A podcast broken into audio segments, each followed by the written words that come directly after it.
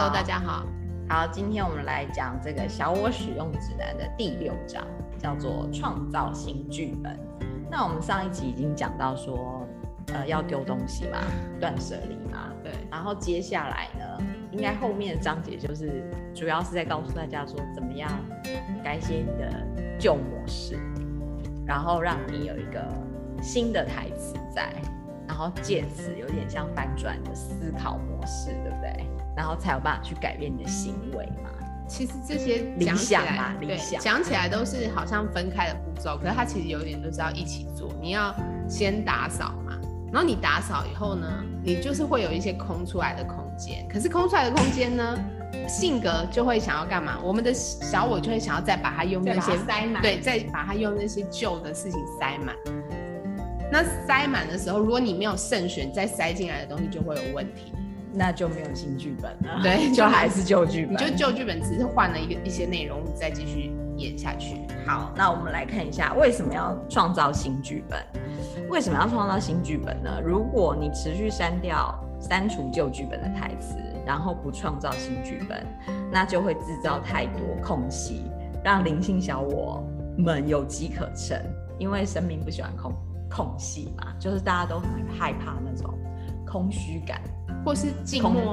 对，我昨天看到一个人就是在贴说，那个为什么很多那种群组有没有？比如说大家一起去补习、上课、学个课的那种群组，或是帮妈妈们的群组，很多人就会每天问安、问早安、问午安。长辈图，传长辈图还好，有的人他连长辈图也不传，他就只是个问安，因为他很没有办法接受沉默。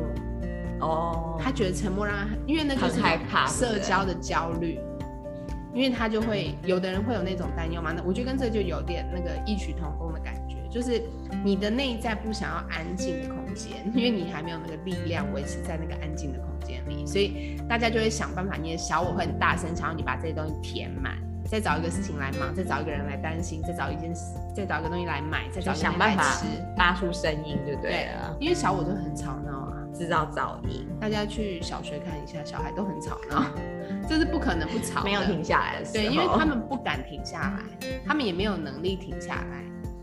好，所以怎么样写这个新剧本呢？写新剧本适合谨慎缓慢的一个地砖大小，一个地砖大小的前进，边实验边写。因为呢，新剧本的操作铁定会摄入很多其他人。就是因为你身边都是人嘛，对，所以人又是群体的动物，每天生活难免就会遇到半打一打的人，在生活里扮演其他小角色。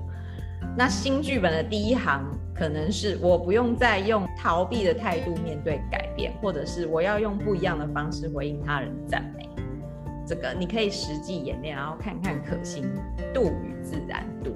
换句话说，你挑一个来做就好。先拿一个你相对觉觉得简单的来练习啊。对，比如说回应别人的赞美，或是回应别人的批评这件事情。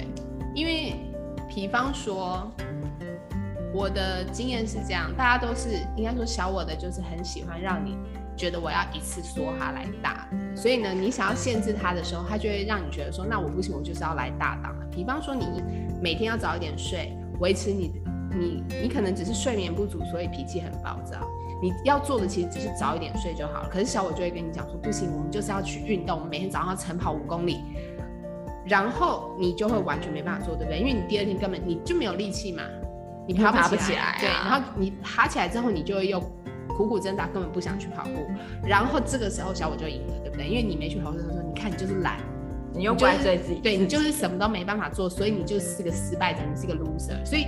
你就会在那个回圈里嘛，你即使以为你有一个新剧本了，对不对？你以为你有个新台词，我要晨跑五公里，我要维持，我要照顾我的健康。你要照顾你的健康是一句很好的台词，可是你的做法不要是那么大的，那么极端的，那么跨越式的，你可以渐进式。对，要渐进式，你不用跑到五公里，可以先跑个一两百公尺就好。或者是你根本就不要去跑，你就只要早点睡就好了，对不对？就是我每天早上，呃，每天晚上早睡个，比如说二十分钟好了。对，提早。没错啊，你就是用这个来拉开那个空间嘛，因为你睡得饱之后，你好，假设你连续睡饱，你已经成功了三个月，你都睡了这样子，就你多睡半个小时，你才有体力去跑步，对不对？我的意思是这样，可是你不要想在第一天就要达到三个月之后你就可以达到的事情，你就会输。不要第一天就把你的剧本想象的很美对你就会输啊，你一定会输的，因为小我用你用的太顺畅了，所以你当然呢，就是过程当中一定是小我还是会跑出来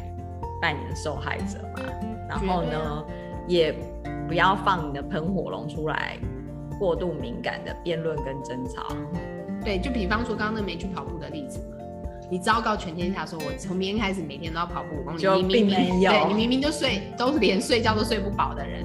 然后呢，朋友问你的时候，哎，你有去跑吗？然后你马上就翻脸，了就生气了。对，你马上我就没有怎样，然后我很累。对，对你就会有一百万的借口。可是那一百万的借口，同时你的小我就肥起来，然后你就又虚弱下去。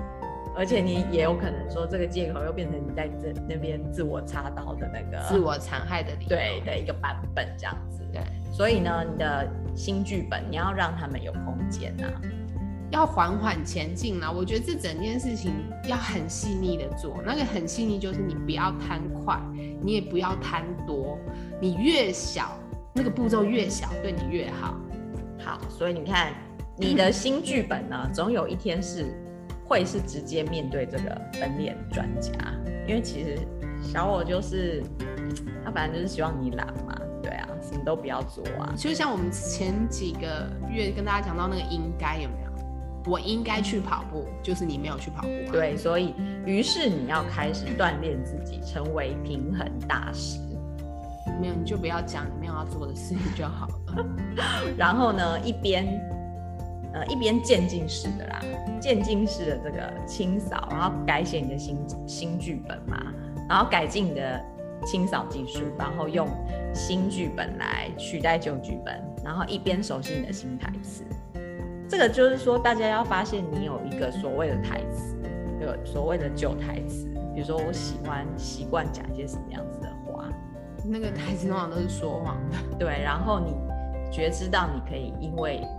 自己的成长，然后改变台词，所以那个改变台词就很像我们讲的要写一个新剧本所以这个需要你实验。为什么当初写这个小五笔记本就是这样啊？你需要实验的，对不对？我如果今天这个新台词，我决定好，我决定今天别人赞美我都要说谢谢，因为有的人听到别人赞美会说，哎呀哪有啊？